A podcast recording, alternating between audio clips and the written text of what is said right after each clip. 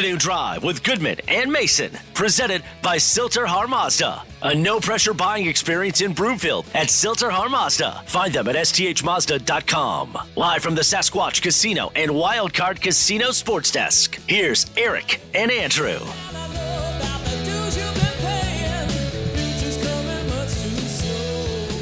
Welcome back. Afternoon Drive. Goodman Mason. Watch us at milehighsports.com. You can reach us.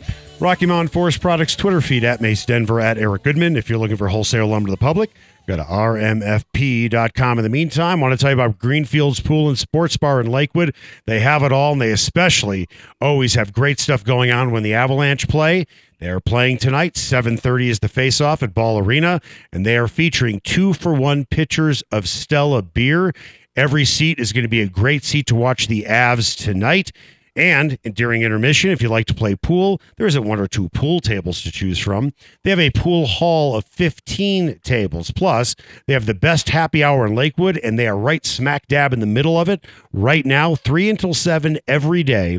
Two for one wine, well, and drafts. Again, every day, 3 until 7 o'clock. Greenfields Pool and Sports Bar in Lakewood, I'm telling you, has something for everyone. Go there for tonight's Avs game. Enjoy the happy hour right now and two for one pitchers of Stella. Time now for the buzz. The Buzz is presented by Rocky Mountain Eurosport. Go for a test drive today in Denver or Parker because everyone deserves a luxury car buying experience. Or find them online at rmeurosport.com. All right, let's go out to the hotline. I want to bring in a guy that I've known for 25 years when I was a uh, sports anchor at WKBW in Buffalo. Uh, one of the main voices of the Buffalo Sabres was Pete Weber, and he was so good on the call. And then the Nashville Predators, in their inaugural season, snagged him from Buffalo to a kind of a decent town in Nashville, which now is an amazing town to go to if you like to honky tonk. And it is easily, all due respect, Avalanche fans, one of the best hockey towns in America. Pete, how are you, my friend? I'm doing very well, Eric, and thank you for that introduction. Now, please tell me, how much do I owe you, or are you just going to send a request on Venmo? Well, no, uh, you sent me the email of what to read. I would request you do better with your punctuation and your grammar, but I was able to ad lib through it. Very good. Very good. Thank you. All right, so we all know what happened in game one. I'm guessing it's a game the Predators would like to completely forget. So, what do they need to do differently tonight? Yeah, they have to be Dennis Eckersley for Game Two of the 1988 World Series, and and forget about uh, Kirk Gibson and what he did. Even though Jack Buck didn't believe what he had just seen, but uh, it, it would help if you could have that sort of memory of that of a closer, a big time closer at the major league level. Uh, but the other thing they have to do is just avoid the start like they had on Tuesday night. I mean, that was absolutely abysmal. And you think about, you know, two goals and 220 to get the game started. That's not the best way to, uh, you can't even say ease your way into the playoffs. Starting Connor Ingram tonight, of course, who uh, who came in in relief. Uh, what do you expect from him in this game?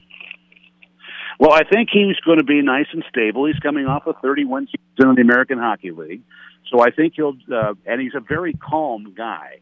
David Rittich the other night, that was his first ever Stanley Cup playoff start, and you never know what to expect in those circumstances. And I'm not putting all the blame on uh, on Rittich at all for that game. It, the, it was a really, a truly a team effort, and a team effort in the, the most negative of senses. Okay, so is it as simple as Nashville has to forecheck better? Uh, coaches want to make it that simple. I want to make it that simple. I think that that is what took them to their victories this season. And uh, yeah, they just barely got into the playoffs as it turned out. But the forecheck game is what has been really a hallmark ever since John Hynes came in and took over and sort of uh, polished what Peter Laviolette had left and get the forecheck going for the Preds. Do you th- did you sense when when after that start, did you feel like uh, the Predators, even though it's a team that's got a fair amount of playoff experience, even though the runs haven't been deep the last few years, did they did you get a sense that they kind of got down on themselves after that or after those two quick goals? I well, that might have been the immediate response, but I didn't feel they were that way. Uh, talking with them after the game and throughout the day yesterday and earlier today, uh, you know, and, and Eric knows what I lived through uh, in Buffalo. Uh, there was a certain game against the Houston Oilers back in 1993 where they where they fell down in that game 35 to three, and then came back and won 41-38 in overtime. So uh, I'm not one of those that thinks that you should permanently be down after you know a bad start, and that that bad start was one that uh, the Bills were able to recover from because they were able to put things together again beginning in the third quarter. We are talking with Pete Weber, longtime voice of the Nashville Predators. He was their inaugural voice in their first season. Uh, I don't know if you know the name Brian. But I didn't get invited to the inaugural ball. You know that was that was the bad thing. How, how did that go for you? I didn't. I didn't get a chance to get invited to it. I, I have no. You know. Yeah. I'm, that's where I feel really neglected. Right. Uh, I, I've been blessed to have a lot of friends who are play-by-play guys, and one of them, Yep. his name is Brian Davis. And every time he used to come Yeah. on the show, you know Brian? Yeah, we were. Matter of fact, we were both involved in the uh, wedding ceremony of Pete Pranica of the Memphis Grizzlies Wow. uh, several years ago. Huh. And and here's uh, we were talking about weddings earlier today, and I'm not going to take any personal news out of this, Eric. But uh, this, this was a uh, we had just had a game the night before here, and I flew back overnight. I got at my home in Nashville at three o'clock, three thirty in the morning, and I had to be at a Saturday afternoon wedding in Memphis, Mhm. and that's a three-hour drive in and of itself. right. So my wife was all excited to go over. We jumped in my Jeep, drove over. Lo and behold, I was so tired I didn't bring my wedding attire with me. Oh. What I had was uh, flip flops, t shirt, cargo shorts, and that was it. So we drove quickly to Lansky's, who used to uh, and did uh, clothe Elvis Presley back in the day, Right. in the hotel there. And for less than nine hundred thirty dollars, I was fully Right. attired for that wedding in less than twenty five minutes. Well, like so, El- uh, well, like Elvis, did you show up all drugged out and drunk? Well, and I had peanut butter and banana sandwiches. Right. Right. By the way, my understanding is peanut butter and banana sandwiches started here in Denver. I heard that as well, Yep. and I I wonder if Elvis picked up on that while on tour here. He might have. So I want to get back to Brian. And by the way, my relationship with Yeah, Brian sorry. is I interned for him when I was in college. That's how Okay. deep our relationship goes. Anyway, so Yeah. he was doing the he was the play by play voice of the Oklahoma City Thunder. We used to have him on the show, Right. And I would ask him questions, and he, he has such a great sense of humor. And when I would ask him a question that was kind of pushing the line, he would say to me on the air because of our relationship, he would say, "Eric, you know I drink the Kool Aid." Right? Yeah. So he, Yeah. you know Yeah. he can only answer it a certain way. With that, Pete, I know you drink the Kool Aid, but with that, how much of a chance do you think the Predators truly have in this series? I can tell you much better after this game tonight to see how they respond. Right. But I think they still have a decent chance uh, prior to the playing of game number two of the series. Uh, if they don't perform well, it could be very short. It's often it's often a uh, a wild atmosphere uh, at Predators playoff games over the years. So, looking past Game Two, what can the Avs expect walking into Nashville for Game Three? Saturday afternoon is going to be very, very loud without any question.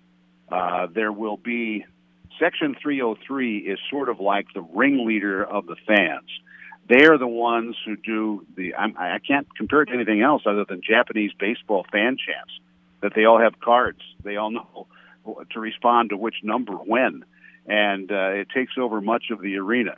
So it's going to be loud. Uh, if the Avs play well, as they did in, in game number one, they could quiet them but that's going to, I think, be a very, very difficult thing to do. So the atmosphere is going to be critical for the Predators Saturday, not to mention how they handle the atmosphere here tonight in game number two. Kind of like maybe the dog pound in Cleveland when the old Browns Without were the there. biscuits. Maybe like the South stands here in Denver where the Broncos play.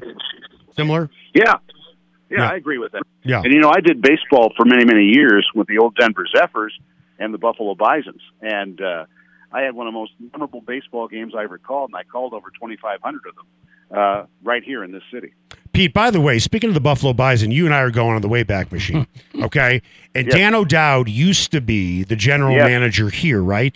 And I and I And he in I of our farm system. and I say to people all the time, and people get on Dan O'Dowd, and I understand he wasn't a very likable guy when he was here, and he and I had a wonderful relationship. People don't understand what an eye for talent this guy had because when I was there Yes, between 94 and 96, if I'm not mistaken, and Mace, you're a big baseball fan, I believe their lineup featured Herbert Perry, Casey Candaele, Brian Giles, and there was one other big guy I am missing who was a stud. Uh, I'm trying because it might have been a little bit early yet for Alex Ramirez, who came on and did so very, very well. That's right. but yeah, th- Jeromy was a Burnitz. Burnitz Jer- Jeromy Burnitz, yes, and Giles Jeromy were corner Burnitz. outfielders. yeah, and Burnitz, what an arm! Yep. What an arm he had. Aside from being a good clutch hitter, And if Herbert Perry wasn't so injury prone, he would have been a great Major League Baseball player. yes, and and still he was the guy who handed the ball off to Emmitt Smith in college football. That's unbelievable. I want to go way back with you to 1998 because I visited you in the press box during the inaugural season. I went with my cousin who still has season tickets and lives in Nashville to the Predators. And I was blown away back then knowing what I know now about what kind of hockey town Nashville is. And you could probably explain it better to me. Up on the Yeah. Jumbotron, it would say icing, and then they would literally give a definition offsides. Right. Literally give it, and I was laughing, thinking, do these people truly know nothing? But you were basically armed with educating these fans, weren't you? Yeah, Terry Crisp and I held Hockey 101 classes in what was uh, there was a theater in the arena tower, which Right. is now occupied by Sirius XM Radio. But we did that for three years at least. We also had rental uh, radios for the arena where we had Hockey 101 radio, where we had a guy that would sit upstairs, and if people had this radio, would have our play-by-play. But if something of interest came up, he would then explain to them what had just happened, and and that I think really helped to accelerate uh, the knowledge base of the fans. There had had been uh, minor league hockey in Nashville going back to 1962, the old Dixie Flyers team. Then they had uh, the South Stars, the Minnesota North Stars Central Hockey League Farm Club, and after that, the Nashville Knights in the ECHL. So they had had about 50 plus years of minor league hockey. But let's just say they played in a small building, municipal auditorium, where the CMA Awards or CMT Awards were just broadcast from, and uh, it didn't grab the people like this has. By the way, I loved living in Buffalo. I, I- don't know how much you love living in Buffalo, but living in Absolutely tremendous. I loved it. I absolutely loved it. I, I stick up for that city all the time. But living in Nashville's got to be awesome. It is, but I got to tell you, what I'm a part of a group is part of the Nashville Bills backers. We're 150 people We're out there on Sundays. Wait, your get together and hashtag Bills. Mafia? Is that who you are? Yep, Is that you? yep. I'm one of them. By the way, somebody said something to me, and this is a little Nashville trivia. Am I correct that the city was built on limestone and there are no basements in the metro area because of that? Well, if you hear the song that is the anthem of the University of Tennessee, Rocky Top, Yep. yes, that pretty well tells the story. I remember even my wife and I trying to dig a little bit of a hole to plant a tree in our early years there at our house, and uh, it wasn't long before we hit the rock. I mean, I got to tell you, it was it, all of a sudden there was this jolt going through your body from the shovel hitting rock. Pete, I say this because I love you, so please take this the right way. I hope you have. I hope you enjoy being in Denver for another night, and I hope not to see you again until next season. I understand because you have Kool Aid as well. No, I don't. We're not. We're not part of the broadcast team, but I want them to win. I definitely want them to win. And by the way, next time I'm in Nashville, let's let's grab lunch. Let's go grab something to drink for sure. Okay. Well, let's have lunch at uh, Pete and Terry's bar, which is part of the uh, Bridgestone Arena. Are you serious? You have your own bar? And- yeah, Terry Crisp and myself are in there, and you can even see uh, in one of the uh, trophy cases there is my old Buffalo Sabres TV Blazer. Well, are you? How much are you going to charge me for chicken fingers? N- Nothing. How about fireball shots? I get a pretty good deal on there. Fireball shots? Fireball shots. That might be a little bit additional. Yeah. Okay. Hey, Pete, have a good call tonight for the Predators. Thanks so much for your time. Eric, thank you. I appreciate you asking me. Take care. See, man. The great Pete Weber coming up after the break, and not the bowler, the broadcaster. Um, Russell Wilson, jersey sales. He's a Bronco now. Where is he? On the list. We'll talk about it next.